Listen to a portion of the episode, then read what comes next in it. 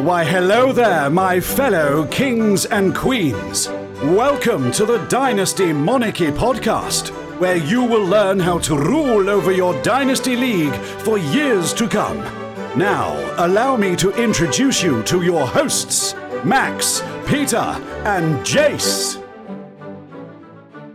Here we go, episode number eight of the Dynasty Monarchy Podcast. We got a great show for you. for you today. Uh, it's Peter talking right now. We got Jace and Max together too.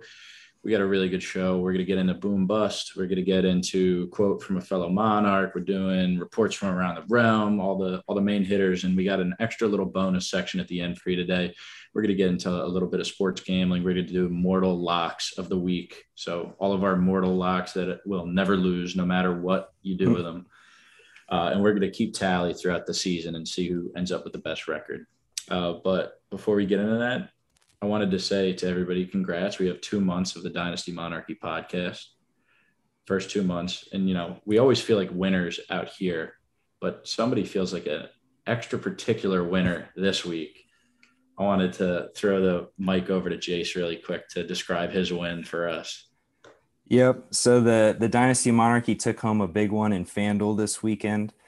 Um, I did, I threw three dollars down on a Sunday N F L no huddle and uh, flipped it into five K. So I finished second out of about thirty-seven thousand people. Uh, big dub. Like, that's more money I've ever had in my bank account, like, ever. You know, that thing runs dry about every week. You know, that's the struggles of the college kids. So Um, yeah, it, it was a big week, and, you know, I keep going back to check, um, to see that money in my account just to make sure it's real. So, uh, I literally have like no words to describe how excited I was for it. Uncle Sam's going to come and take his fair share though. Yeah. Yeah. That's uh that's the downside to it for sure. But, you know, like but I said, even if it's a grand, that's more money than I've had in quite some time. That's right. It's more money than you had. That's right. Yep. All right. So really quick, Jace, could you go into the roster just for a couple seconds, just yeah, to yeah. kind of get people used to uh, kind of what the FanDuel uh, sports uh, yeah. fantasy is in relation to everything? Mm-hmm. So in FanDuel, or just like daily fantasy, but FanDuel specifically, you get a sixty thousand dollars salary cap, and you get nine positions to spread that money out on various players. So this is what I had as a lineup. I had Patrick Mahomes at quarterback. He was uh, eighty-seven hundred bucks. David Montgomery at running back, uh, seventy-five hundred bucks. Zach Moss at running back two for six grand. Tyreek Hill as the wide receiver one, eighty-two hundred bucks. Corey Davis as my wide receiver two, fifty-seven hundred bucks. Terry McLaurin uh, as my wide receiver three, seventy-one hundred. Anthony Firkser is my tight end. D J Moore as my flex for seventy-three hundred. Firkser, excuse me, he was forty-five hundred bucks, and the Buffalo Bills defense for five thousand dollars. So uh, that equated to two hundred ten point six two uh, fantasy points, and that was good for second place behind two hundred sixteen. Just so, missing Cordell Patterson. That's right. Yeah, actually, that was my big qualm. I was texting the guys uh, while it was happening. Zach Moss and Cordell Patterson were the same exact price, and uh, somehow – I didn't get him in any of my lineups this weekend, and had Cordero been in that lineup, it would have been a ten grand day rather than a five grand. But, you know, you know, beggars can't be uh, choosers. So we'll take what we can get. This is true. The ramen every night budget doesn't need ten grand. That's right, man. three dollars turning to five K, that I'll take that profit margin for sure. All right. So we're going to get into our first segment. Uh, we're going to go reports around the realm today. Uh, but before we do that, I did want to touch on uh, Yankees Red Sox right now. I'm in a little bit of a rut. Uh, for anybody out there that doesn't know, I'm a New York sports fan uh, for the most part, and the Yankees are crushing my soul right now. They're down four to one to the Red Sox at Fenway. I think the season's all but over, but do you guys have any prediction on who's going to win? Yeah, I'll go out on a wild limb and say uh, the Red Sox are going to win. Oh, did you mean the World Series? No. Oh, I, was, you meant just, I, I just need I need somebody to tell me that the Yankees are going to win, so Peter, that I don't cry myself to sleep tonight. I, I think, you know, let's just pray for some late inning bombs. They'll tie this thing up. You know, maybe send it into extras. They got this. They got this, man. That's that's I'm what I need, guys. That's I'm what here I with you. Thank you. I'm here with you. All right, so we're going to get into the reports from around the realm. Uh, so first, uh, the first letter that we got is from the realm of Chicago. We got a lot of men wounded on the battlefield in the game, but while leading his army to a probable fantasy victory for your team as the running back five on Sunday, David Montgomery won't be enough to sustain your fantasy season this year. He's going to be out with a knee four to five weeks, reports Adam Schefter. Uh, the doctor says that it's not torn, no torn A C L, but are you guys willing to move off just in case of the tear? You know, try to find a guy who's more rebuilding, try to get a little bit of value now, or are you trying to just wait out the storm on David Montgomery?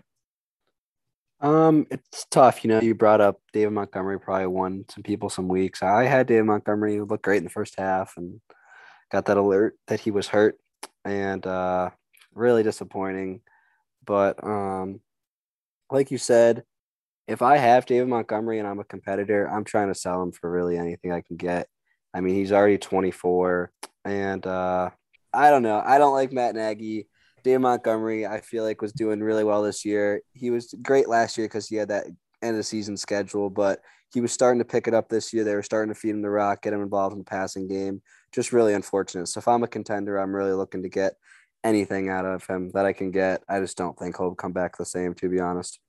Yeah, I um, I think it all depends on if you have Damian Williams. Hopefully, you know, you have him stashed in a bench, usually in Dynasty. Rosters are a little deeper, so, you know, hopefully you have him locked up and have that backfield locked up. But, you know, I think, yes, definitely if you're not contending right now, I think you should go buy from, you know, hopefully a contender who needs help right now to just continue along their season. Um, but, yeah, you know, if David Montgomery comes back and he's not fully healthy from this thing, um, Damian Williams did have eight targets in three games.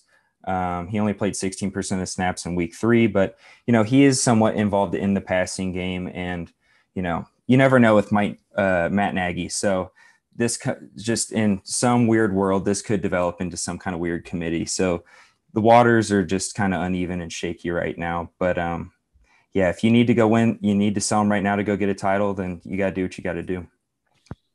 Yeah. I, I don't feel like, just anything with a knee with a running back, I I just try to turn the other way. David Montgomery is a great talent, and I don't think he his talent's going to be doubted next year. But for the rest of this year, you see what happens with guys like Saquon Barkley had a full year off, and it still took two years to get going after a knee injury.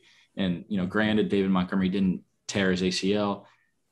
Who knows what that knee is going to look like, how confident he's going to be in, like, with the knee for next year, mm-hmm. and even this year. So I would just rather hold off on David Montgomery, try to sell him to a guy who's rebuilding for a proven talent. Like, for example, would you guys do like Latavius Murray plus like a third round pick for David Montgomery right now?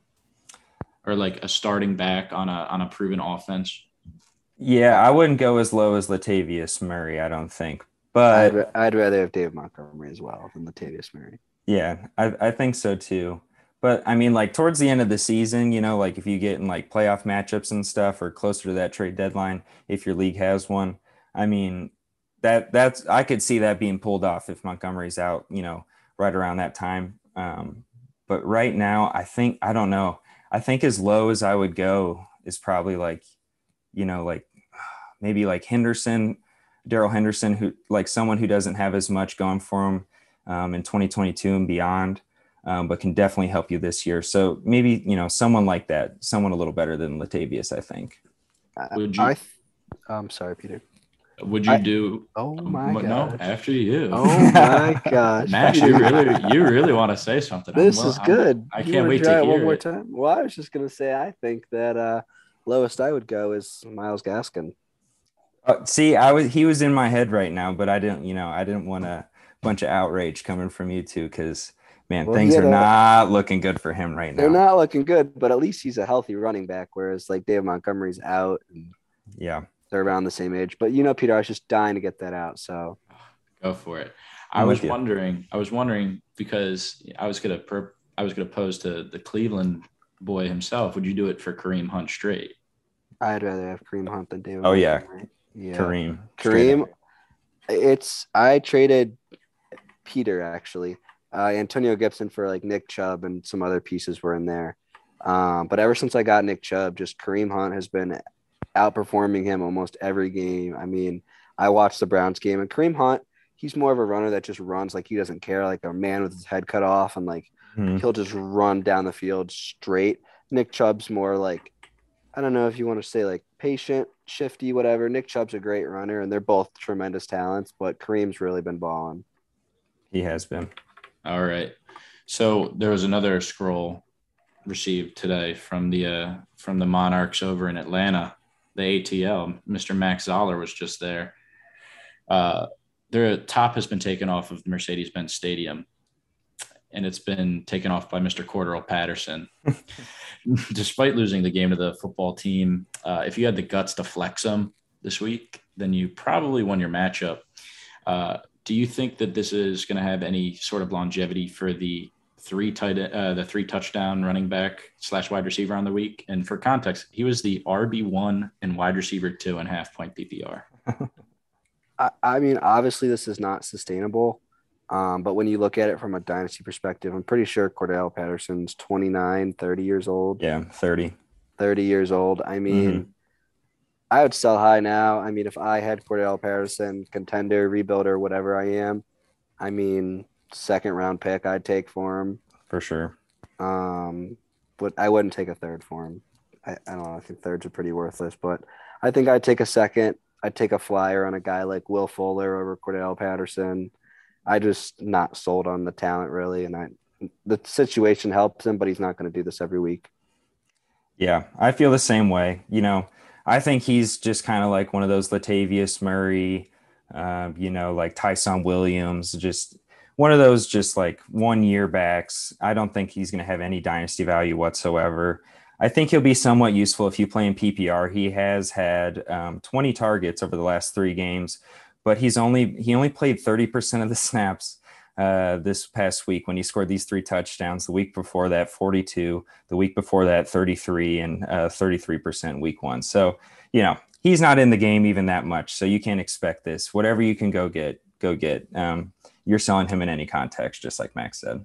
Yeah, I, I'm also with you guys, but I don't know. The three touchdown game, that definitely says something to the head coach. And maybe mm-hmm. he'll start playing them more. I think this is a little bit of a detriment to Mike Davis owners. Yeah, that, definitely. That, that bag is getting heavier and heavier and heavier. mm-hmm. And I don't know what I would do if I was a Mike Davis owner. Do you guys have any recommendations for any of our listeners that are holding Mike Davis in a dynasty league? You know, I, I played against Mike Davis and lost to Mike Davis this week in a dynasty format. And I don't, I don't know why the guy's still holding on to Mike Davis like he's some – coveted asset. Like I tried to acquire him. He's like, oh no, Mike Davis is starting running back. Like Mike Davis is a twenty-eight year old journeyman that yeah, scored a lucky touchdown this week. But like, I don't know. I guess I posed the question. Would you guys rather have Cordell Patterson or Mike Davis in the dynasty format? Hmm. Just give me Cordell, cause I could play wide receiver if I have to. Yeah, that helps. I, I am looking at the snap percentages though. Um, Mike Davis, I think this is what I'm looking at right now is P P R. You know, he's been in double digits in P P R each week, seventy-five percent of the snaps week one, sixty-four week two, sixty week three, and sixty-seven week four. You know, maybe moving forward, Cordero takes a, a larger share of those snaps because, like you said, Peter, like that three touchdown proves something, and they found something that works, obviously. So, um, I don't know. I probably just stick with Mike Davis just because he's been getting a fair share of targets. Um, thirteen through the first two weeks, six through the last two. Yeah, I think I just have to stick with the volume of Mike Davis, even though it's super inefficient, but I don't know. It's a toss-up. All right, moving to the last letter that we received after week four. We have news from the city of brotherly love. Uh, from trusted source, from trusted source, Jay Glazer, who reports on like four things all year. That's ever like, and it's always true. The Philadelphia Eagles are no longer pursuing Deshaun Watson, and the team and both, uh, both the team and G M Howie Roseman would rather surround Jalen Hurts with the first round talent that they have in the next upcoming drafts than waste it on a future quarterback. So this is going to limit Deshaun Watson's new locations to either Miami or Denver, really. Are you still trying to take a flyer on the Clemson star, Deshaun Watson? Oh, one hundred percent. I mean, you look at Denver right now and what Drew Lock slash Teddy Bridgewater's doing. I mean, Noah Fant's looked tremendous. I think he's tight end seven in P P R formats right now. Um, Cortland Sutton has his games. I mean, Jerry Jeudy, when he was healthy, Jace will pledge for Jerry Jeudy more than anyone. I mean, that dude oh, was yeah. balling. Uh, I think Denver has the the weapons for sure. And you said Miami, Peter? Yeah, Miami seems like really the only place that real wants him, like actively is seeking him at this moment. Yeah, I mean, Miami, again, also has the weapons of Waddle. I think Will Fuller and him, they have some chemistry, um, Mike Gesicki. So I think both teams have the assets. And if Miami's serious about contending, I don't think they can do it this year, um, but I think they should go out and get him. And I'm I'm glad Philadelphia is finally waking up and realizing what Hurts is and surrounding him with talent instead of going out and trading Hurts and picks to get Deshaun Watson. I, I totally agree. I have nothing much to add, you know. Deshaun Watson's going to be dirt cheap um, throughout this entire year compared to what he's going to produce. He's so far removed um, from what he's been able to do on the field. So, yes, throw out flyers, go grab them, especially if you're contending later, because you could get, you know, a top five quarterback at the price of, you know, Q B fifteen. So give it a shot. So just for our listeners, real quick, Peter, before you jump in here, or what would you guys pay for Deshaun Watson in a one quarterback league? And what would you pay for Deshaun Watson in a Superflex Dynasty League? Like, both these are Dynasty format, obviously. A second. A second in the one quarterback league? In the one, and a first, and a two. But, like, a late first. I, I, I He just reeks right now of never playing again because it's just one more team that's out. I know the Jets were in the, the sweepstakes. They said absolutely not. The the – Uh, Broncos were in the sweepstakes. They lo- looked like they lost interest. The Dolphins are the only ones that are kind of keeping their way. And then the Eagles are out now. I don't know who else would even want him, like the Steelers, but they're not, they don't have the capital to go get him. The football team doesn't have the capital to go get him. It, it's, it's just looking worse and worse. Yeah. I think in a, in a super flex league, I'd definitely be willing to spend a first, just because, you know, that first round pick, if you're drafting a quarterback with it, it's a coin flip if it's going to work out or not. So I'll take the risk on Deshaun Watson because we know what he can do.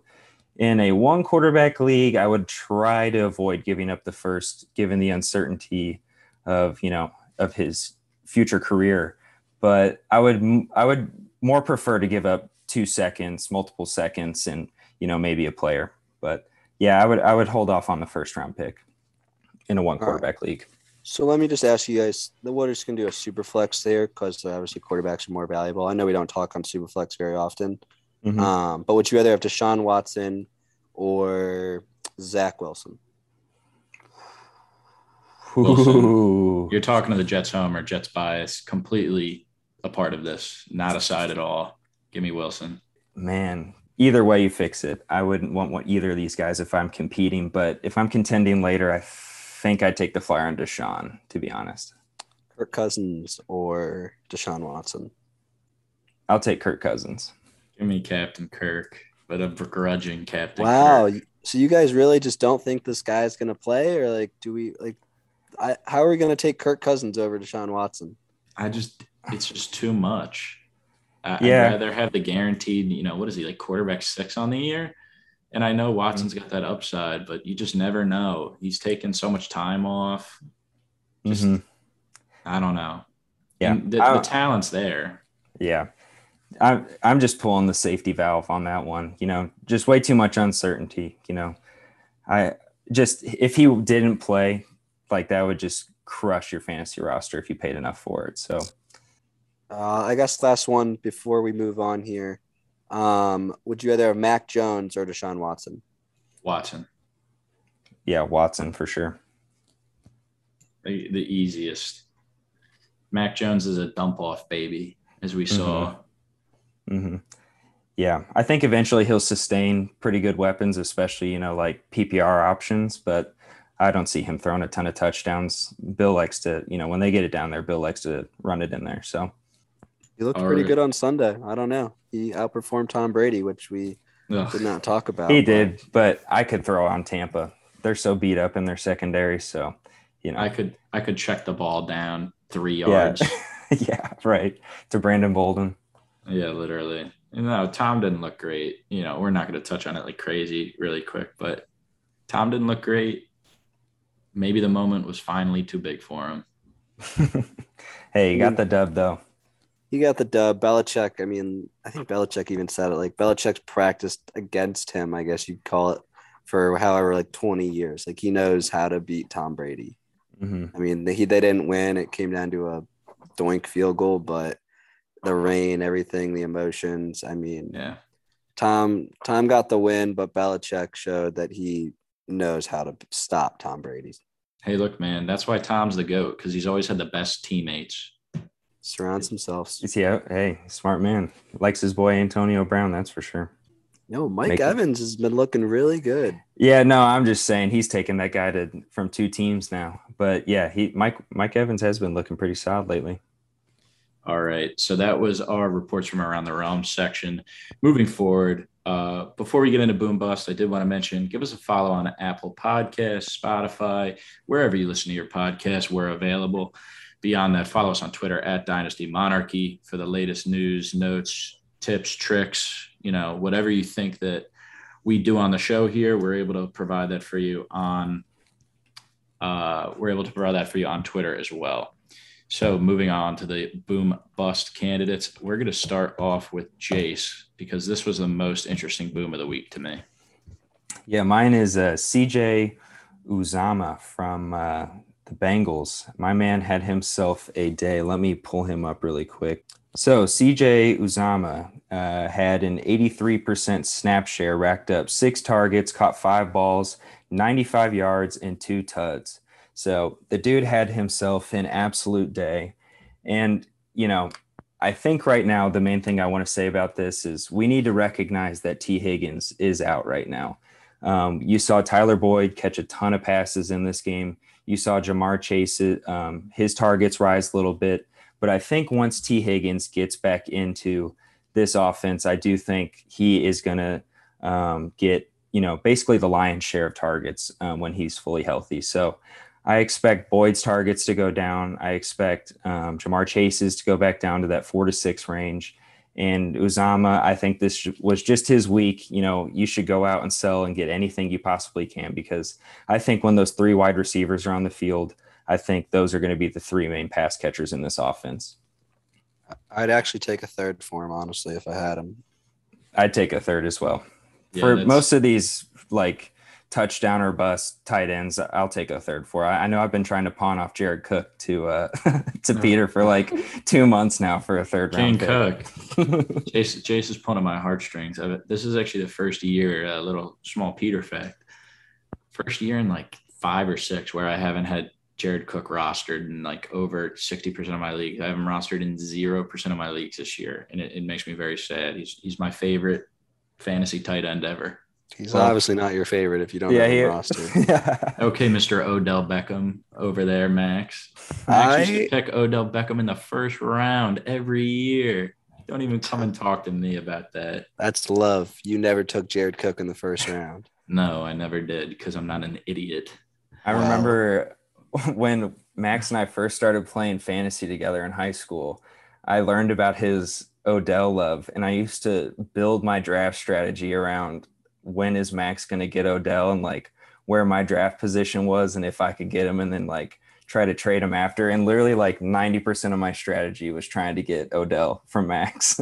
And then you could just trade, mm-hmm. trade with him and, and just rail him in the trade. Mm-hmm, well, for sure. L- last year in our Dynasty startup draft, Jace took Odell in the second round. I did. And I remember I was like so high on Odell last year, new offense, whatever. And I offered Jace. He had Josh Jacobs and Odell Beckham. Yep. And I came to Jason, and I love both those picks, especially last year. Mm-hmm. And I said, I'll give you Joe Mixon and Devontae Adams. And he's like, nah, like, I'm going to rock with my guys. Yep. And oh, um, that hurt. I'm glad he didn't do it yeah. because Devontae's worth both of those guys and some. Mm-hmm. But um, mm-hmm. it's crazy how much a year can change, and Odell will always have a special place in my heart. Mm-hmm. I will forever remember that trade offer and hitting the decline button, thinking I was the smart guy. Don't go Kyle Shanahan. You're never the smartest guy in their room. There's always right. one guy smarter than you. That's right. All right. So moving forward, we got Max's boom of the week. Yeah, my boom of the week's kind of different, I guess you could say, but it's Trey Lance. He got in on different circumstances. Um, Jimmy Garoppolo hurt his calf, and Trey Lance got to start really just the second half, and he put up twenty fantasy points in one half. I mean, I get that seven of those fantasy points come came from a Debo seventy-five-yard touchdown. Um, so a third of his fantasy points from one touchdown. But when you look at Trey Lance and the upside that he brings every single week, I, I, like especially in a dynasty format, like I cannot wait to see what he can do if he can actually start in this offense. Like, I get he might not be completing like thirty passes a game or anything like that, but his rushing upside is like, he's probably the best rushing quarterback we've seen since like, I honestly, I, I don't even know. He might be better than Kyler Murray. Well, Max, there is, I, I'm not, I'm going to allude to it, but my boom of the week is the best rushing quarterback that we've seen in a long time. So, all right, well, we can let your rushing quarterback get his thing going, but I don't know. I just think the rushing upside from the quarterback position one is huge. And in that offense that they love to run the ball, I, I think with those weapons of Kittle, Debo, maybe Ayuk will show up for once, whoever they plug in at running back. I think it's going to be a very, very deadly offense once they put Trey Lance at the helm. All right. So I completely agree with you on the Trey Lance thing. I would try to go buy him now, if especially if I'm in a, uh, a super flex league, because that rushing upside is is literally so massive when it comes to a super flex league. Uh, but he's not going to be easy to get, especially when everybody who was bag holding him and you know holding and waiting for Jimmy to to leave, they got vindicated this week. They got vindicated big time this week. Mm-hmm. So it's going to be hard to go grab him, but I would go and try.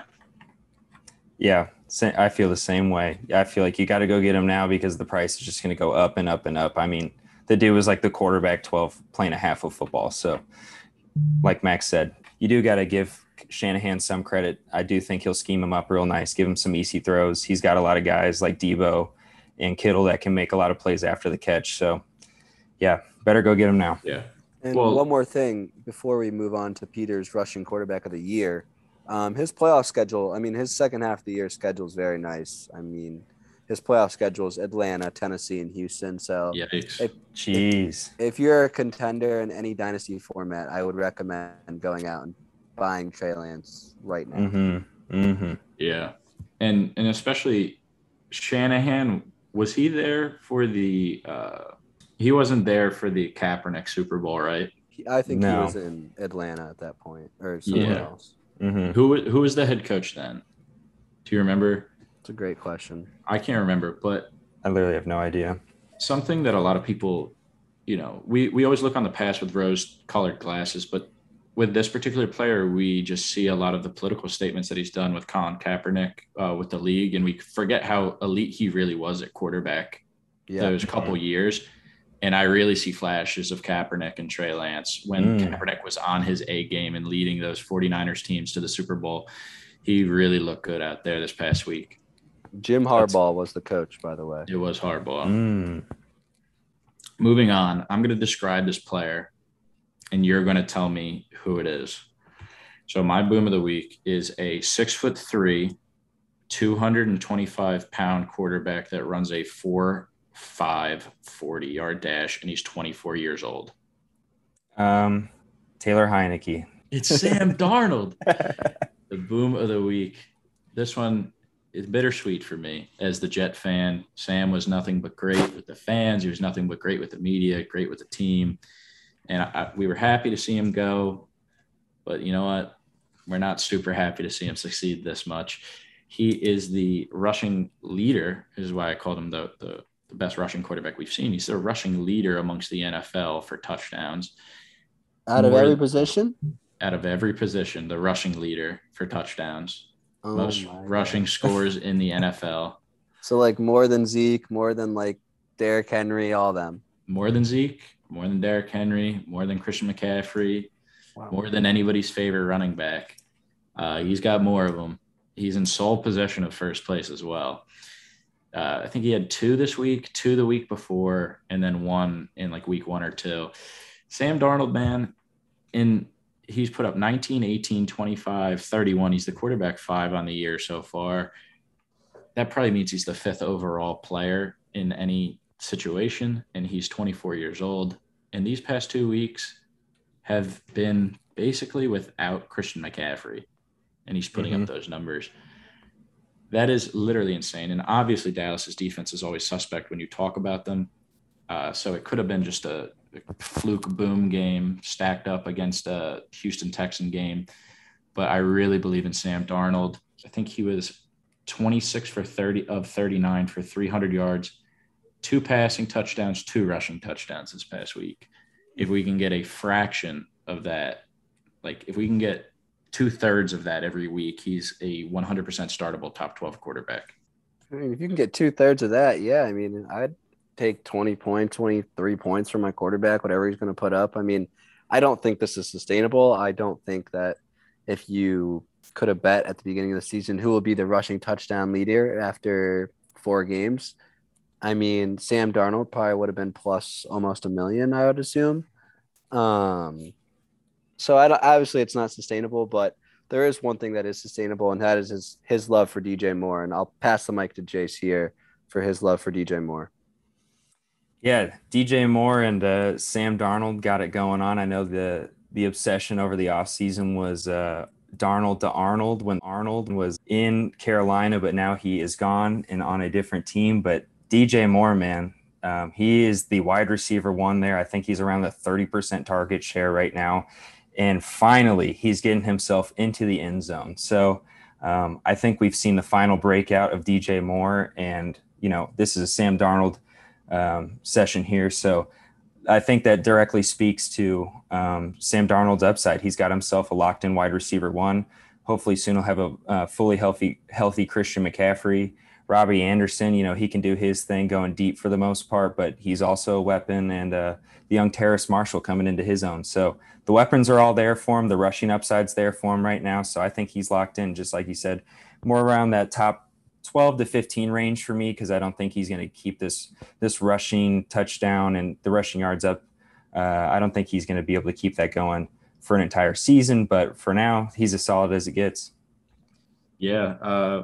Before we move on to, it's going to be my bust because uh, we do the snake draft style.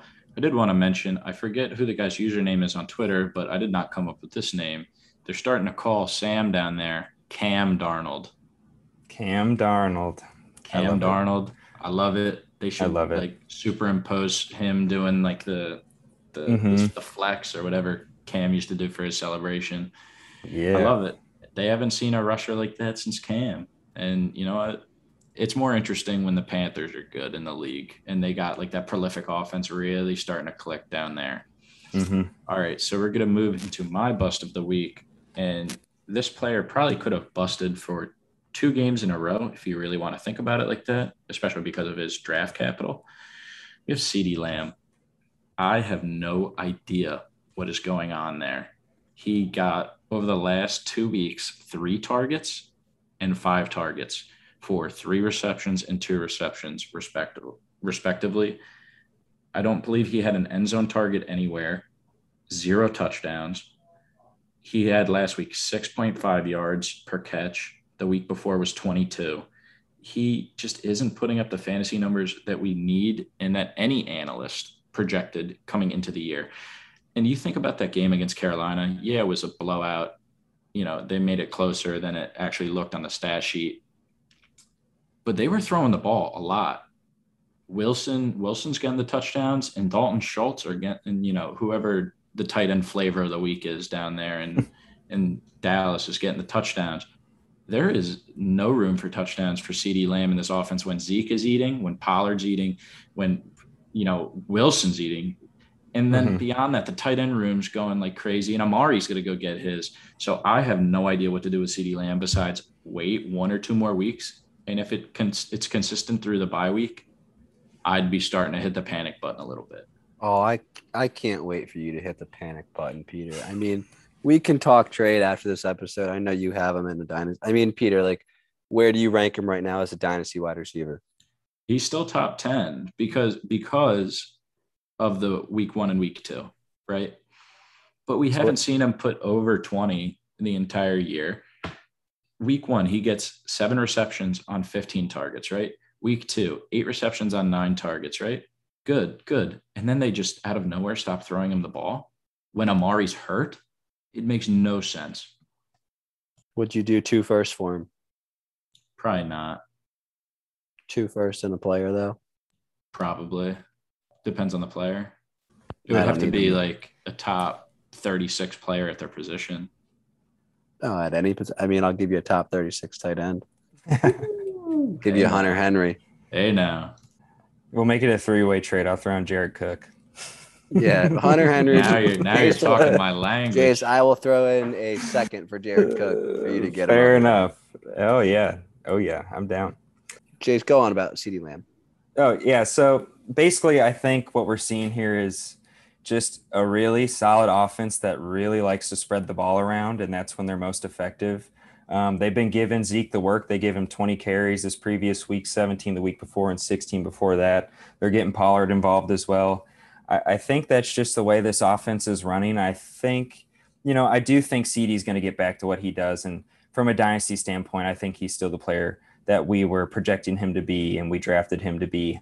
Um, I think, though, it's just going to be one of those things kind of like in Tampa where it's, you know, pick your poison. Which guy is it going to be that goes off this week? I think Amari's going to have his, Zeke's going to have his. The tight ends, of course, are going to get theirs uh, from what we've seen this season. So um, I, I, you just got to hold right now. I wouldn't be selling whatsoever. If anything, I'd be go trying to buy right now.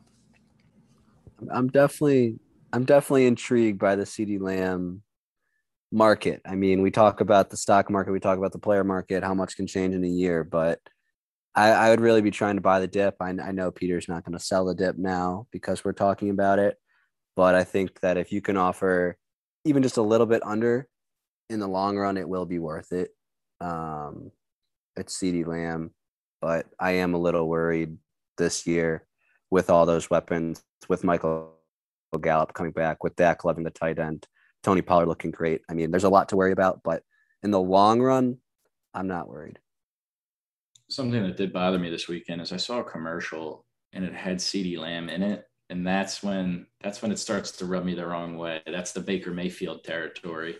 And Dak the, does know, commercials. Guys, Brady but, does commercials. But Dak was an elite quarterback before he got the commercials. And CeeDee is kind of in that Baker territory where he never really did anything great. And now he's getting the commercials. I don't Fair like enough. it. Fair Trust enough, me, actually. Baker Baker played like straight dog poo-poo after this week. I mean, he couldn't hit up. Jace and you could throw the ball better than him. I mean, it was terrible don't how bad he was missing his targets, man. Have, have you ever seen the the cycle? And it's like Baker plays really bad, gets criticized by the media, plays really good, hyped up by the media, plays really bad. And it's like this never-ending cycle with him. So right now, we're at criticized by the media. And I think next week you're going to see a rebound. It's just a, it's an endless cycle that I'm also a Browns fan. I don't know if many on the podcast know that, but I have been stuck in that cycle for uh, ever since Baker joined the league. So uh, write it we're out. Gonna, we're going to tell Big Al from Portland that the Browns are holding an open tryout and the line will be better than the Walsh Jesuit Warriors. Just, uh, just a little F Y I, Big Al, maybe you and Zach can live out your dream and go play for yeah. the Browns. There you go. Their dad would like that one. But I think if Baker could play and he could, this cycle can continue next week versus the Chargers. I mean, I know we were all expecting this giant Monday night shootout between the Raiders and the Chargers, which we did not get. But I think the Browns and the Chargers could actually deliver that in Inglewood. I mean, it could be a really, really good game there. So I'm just going to sneak peek a lock of the week maybe there. So. Ooh. All right.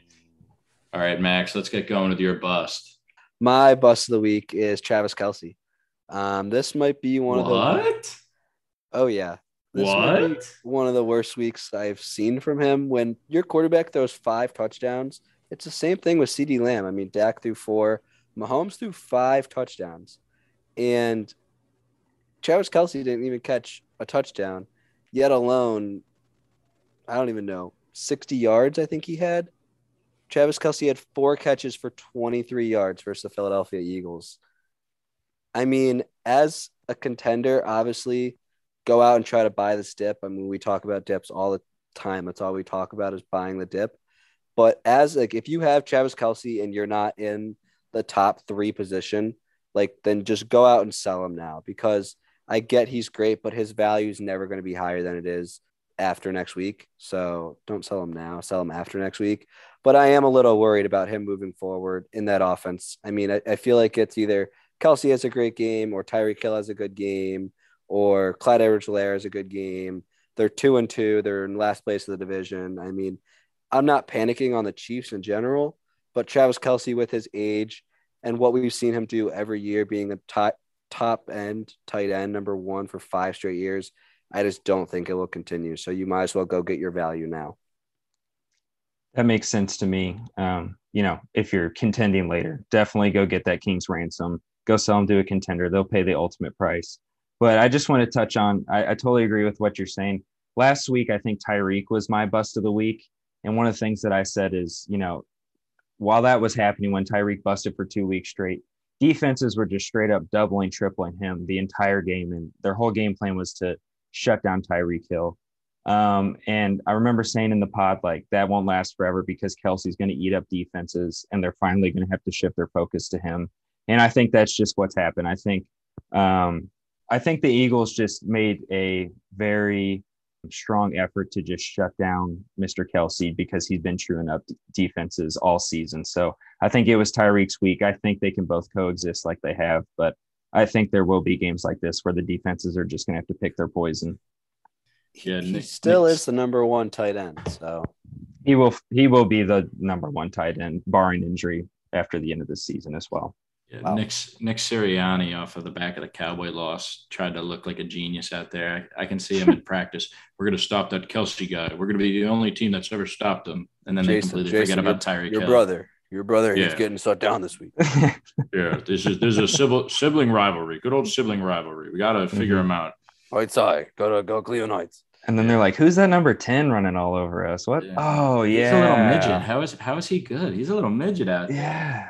Oh, yeah, that Tyreek Hill guy. They call him, like, Cheetah or something. Oh, yeah, and yeah. Clyde. We'll let Clyde rush for over one hundred yards. Like, everyone but Kelce. Yeah, yeah, that that's what happened. We'll start hey, off, what, one and three? The mm-hmm. game plan. They had the game plan right. Stop Kelce, and usually the Chiefs lose, but they forgot about everybody else in the process. Yeah. Yep. All right, moving to Jace's bust of the week. Oh, mine is Myles Gaskin. This is a dude I just traded for in a dynasty league uh, last week or two weeks ago. And right now it stinks, man. Uh, Myles Gaskin is really struggling right now to even see the field. Um, let me pull him up really quick. So Myles Gaskin this previous week logged twenty-three percent of the snaps, his lowest this season. He was sitting around the, you know, fifty-five range uh, the previous three weeks, but got you zero point three points. Um, in any format, didn't get a single target or reception.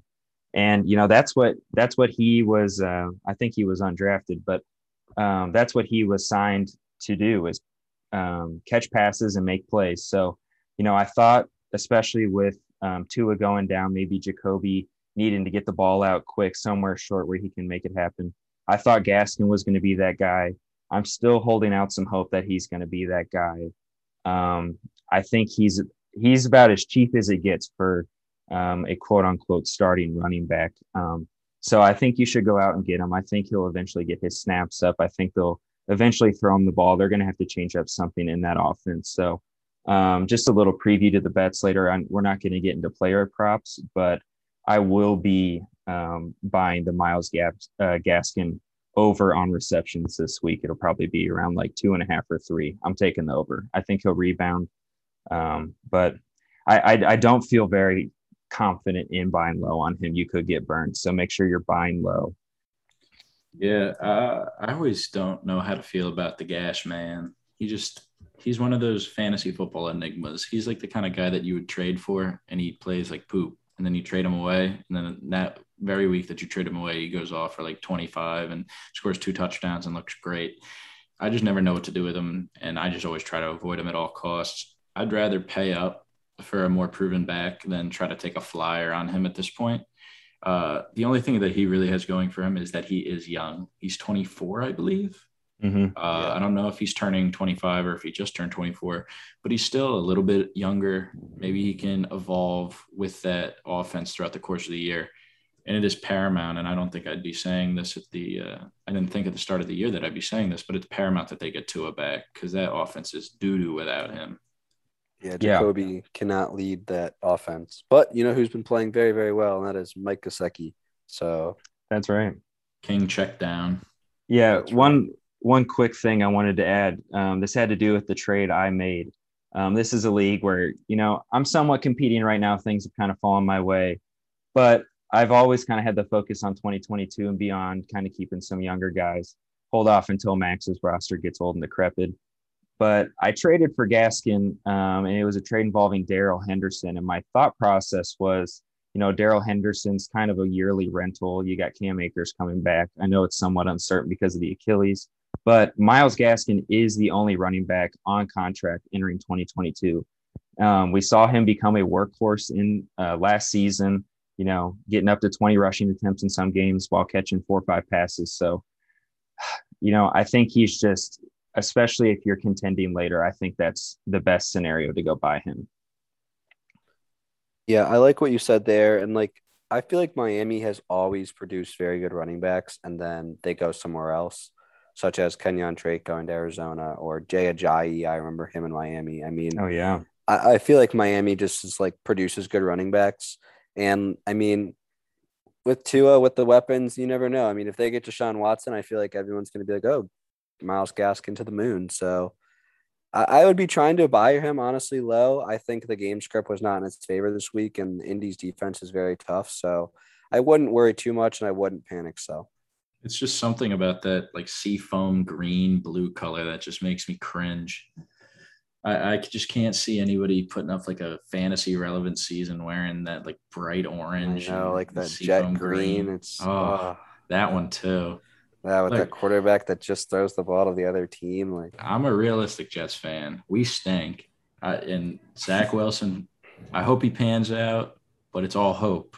It's no, it's no fact. It's it's like uh, it's like just believing in something that has no sign of it ever paying off. I, I just do it because I'm programmed to do it.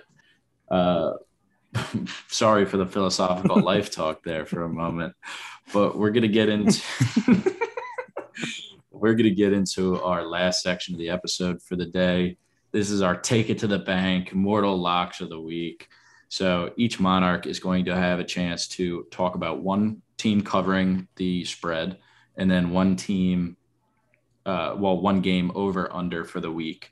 Uh, and we'll kick it off in the same order that we did the boom bust. So we'll have Jace up first.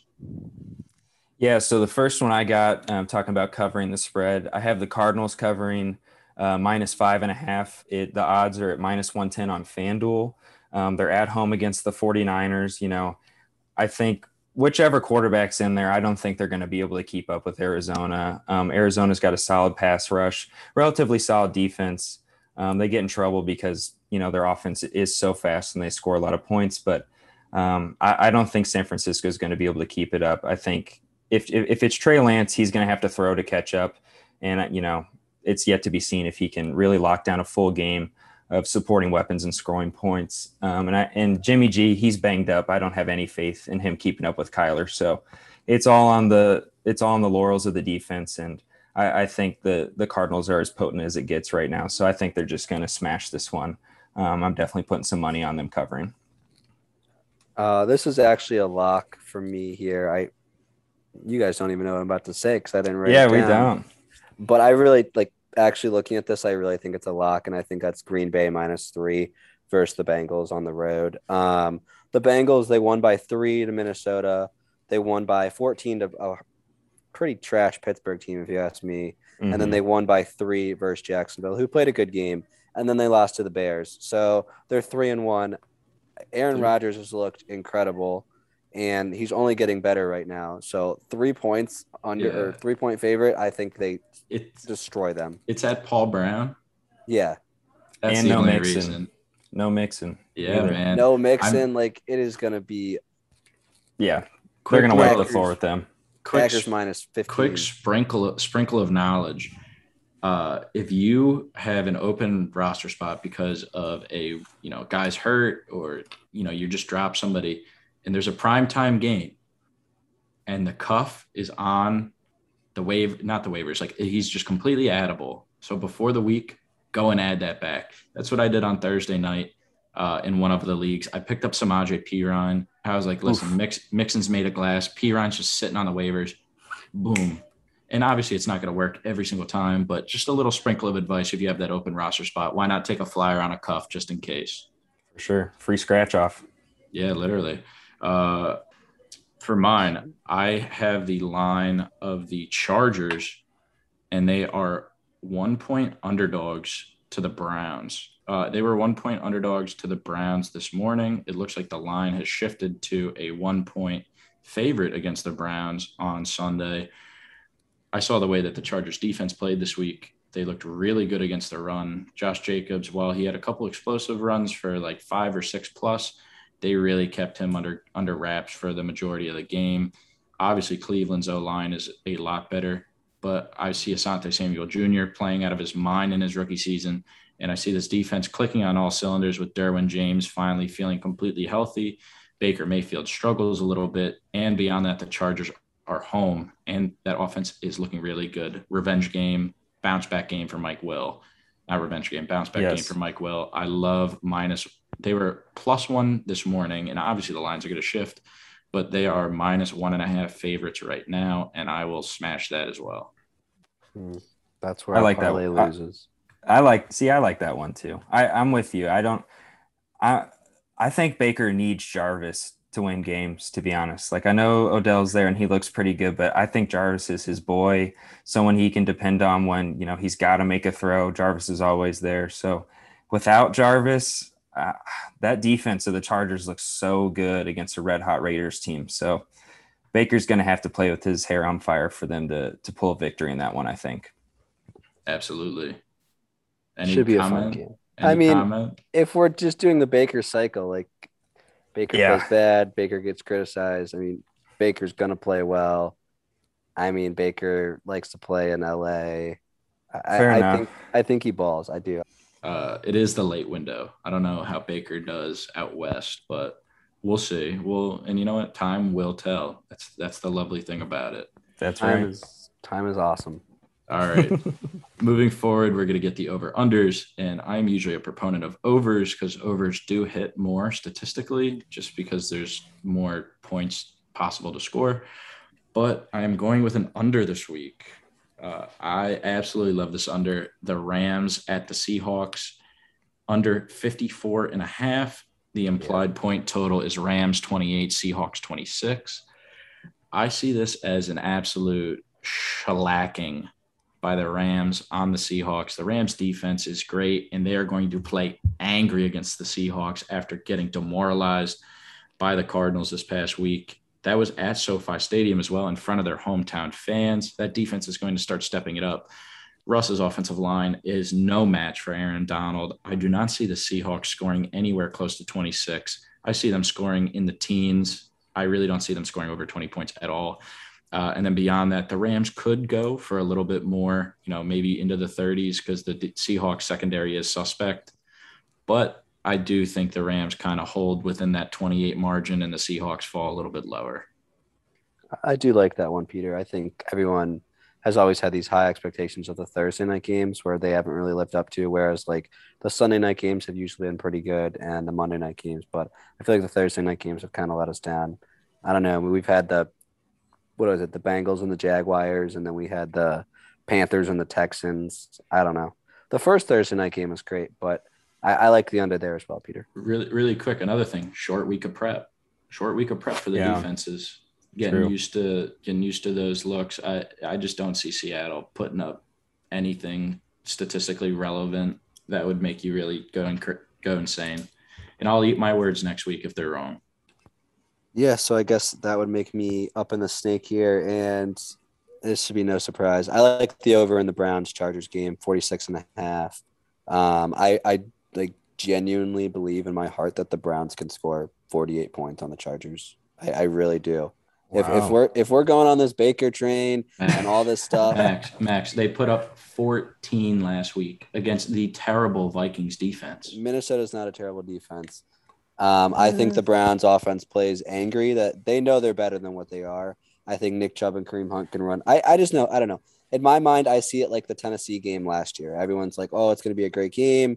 Both teams are like seven and two, and the Browns come out and score like thirty-five points in the first half. Like, in Tennessee. I don't know. I think forty-six and a half between two high scoring offenses is a pretty lock of the century. Interesting.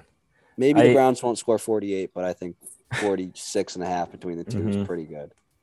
Yeah. I worry a little bit about both teams having good defenses and kind of pulling a Chargers on us. I mean, a, a Raiders on us. You know, I think in the offseason, I compared Josh Jacobs um, to Nick Chubb, saying that Jacobs is a poor man's Nick Chubb and Kenyon Drake is a poor man's Kareem Hunt. I kind of still view that offense in the same light. So um, I don't know. They both got good defenses. The Browns got the pass ru- or the pass rush. We saw how uncomfortable that made Herbert for a while. So um, that's a tough one, Max, but I'll ride with you. I'll ride the, the Baker cycle. Uh, yeah. The over under in that game, I kind of like, I like the over a little bit more, but it's, you know, these Vegas odds setters are, are so incredible at their job. They make it perfect to make you feel uncomfortable about betting either side. Mm-hmm. So I could see I, this game could end like fourteen and ten, or it could end like thirty-five to twenty-eight. It, it, mm-hmm. it it's really a, a, just a coin toss at this point, which way it ends. I like, I like the narrative. My favorite part about gambling is, is betting on the narrative more than the actual t- statistics, like the short week, or, you know, X, Y, Z. I, I do like the narrative with Baker, though, for uh, Max's bet here. Well, then I will jump into mine. Um, so for mine, this one I was staring at all day, and I, I don't know how to feel about it, but I'm going to I'm gonna go for it. I'm going to take the odds on it. This is the Steelers and Broncos game. Um, the over and under is set at thirty-nine and a half on FanDuel. Um, the odds for betting the under are um, negative uh, one oh five, and I'm going to ride with that. I'm going to take the, the under in this game. Um, Big Ben and the Steelers look absolutely putrid. The Denver defense is relatively solid, um, but at the same time, they might be rolling Drew Lock out there. Um, and if that's the case, I think the Steelers have a solid enough defense to shut him down as well. Um, you know, they've been able to shut down plenty of good quarterbacks um, through recent history, so um, I'm not worried about Drew Lock. So I don't know. This... This game, it's kind of a risky pick. thirty-nine and a half points is not a lot, but I think I could see this being a fourteen to seven game and just being um, an absolute turn off the T V and walk away, just gross garbage game. I agree. And Big Ben, there was a report today that he's hurt today with his hip. Um, the Steelers receivers, like you said, they're all banged up and everything. So I, I really do like the under too. And Drew Lock, Teddy Bridgewater, like whatever that situation is. It's it's it is a, just a gross game on paper, um, but like I don't know. I guess to me, if you just did five of our things and we didn't take the Chargers or the Browns money line, which Peter thinks the Chargers, and you take Green Bay minus three, the over in the Browns game, the under in the Seattle game, the Cardinals spread, and then the under in this game, it's ten dollars to win two hundred and fifty. Nice. I mean, I think that. If you're listening to us this far in the show, I think that's that's a dollar to win twenty-five. I think it's worth sure. a dollar. So, yeah, the Dynasty Monarchy Parlay. We'll set one e- each week and tweet it out, and you can uh, win some money with us if you want to. Yeah, follow along. I mean, and that's without having Peter's Chargers pick in there. Yeah, right. yeah, I I might end up switching to the Chargers pick, to be honest, as well. I we got to figure out. I got to stare at that Baker cycle for a little bit longer. Yeah, you got to get the, the Venn diagram down or whatever. Yeah. All right. So that's going to wrap it up for the show. We have one last little bit here from Jace. We have a quote, and it's from a dear old Ooh. friend, a friend of England from a long, long time ago. Oh, yep. This is from uh, Henry the eighth. Um, he has to say, uh, pass time with good company. I love and shall until I die.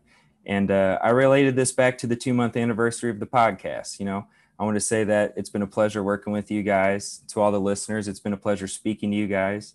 Um, this has been so much fun, and, you know, I really hope to keep it rolling. This is probably uh, the highlight of my week, is sitting down and talking with you guys. So happy two-month anniversary, y'all.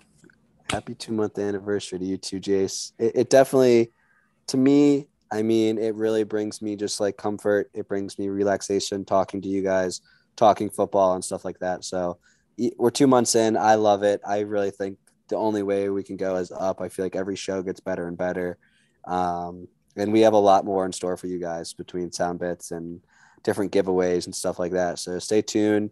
And if you give us a follow, like Peter said, and uh, what is it? A review.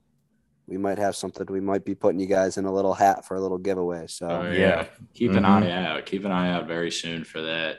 Maybe it'll be a mascot on Sleeper. Oh, there you go. Some cookies. Some cookies on Sleeper. All right. That's going to be all for the episode, guys. Thank you again for listening.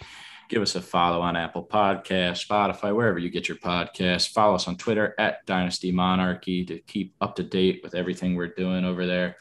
Uh, and good luck this week in your matchups. Week five, this is when it starts to get real. Boys are separated from the men, to be honest. You know, some fraudulent three and oh teams are feeling the losses from this past week. Maybe they'll lose again. Mm-hmm. If you started off like one and three, two and four, you get a hot streak going. This is this is where the, the season really starts. So mm-hmm. get going on your lineups, get ready, and try to win this week. Peace out. Peace. Peace. Thank you for listening to the Dynasty Monarchy Podcast. Fancy some fantasy advice? Tweet or D M at Dynasty Monarchy on Twitter. Until next time, farewell, my fellow kings and queens.